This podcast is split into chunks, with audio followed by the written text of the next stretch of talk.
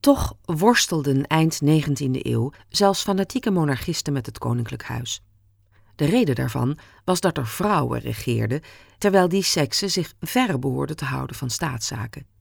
De man was volgens het burgerlijk wetboek het hoofd van de echtvereniging en ook buiten natuurlijk werd de man gezien als de natuurlijke heerser over de vrouw.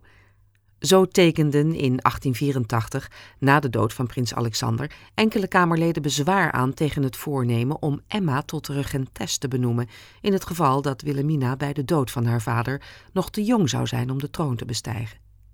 Een vrouwenregering, zoals zij het noemde, zou ons land in het ongeluk storten. Was een vrouw niet te zwak? Zou zij zich niet te zeer laten beïnvloeden door hof, man en ministers?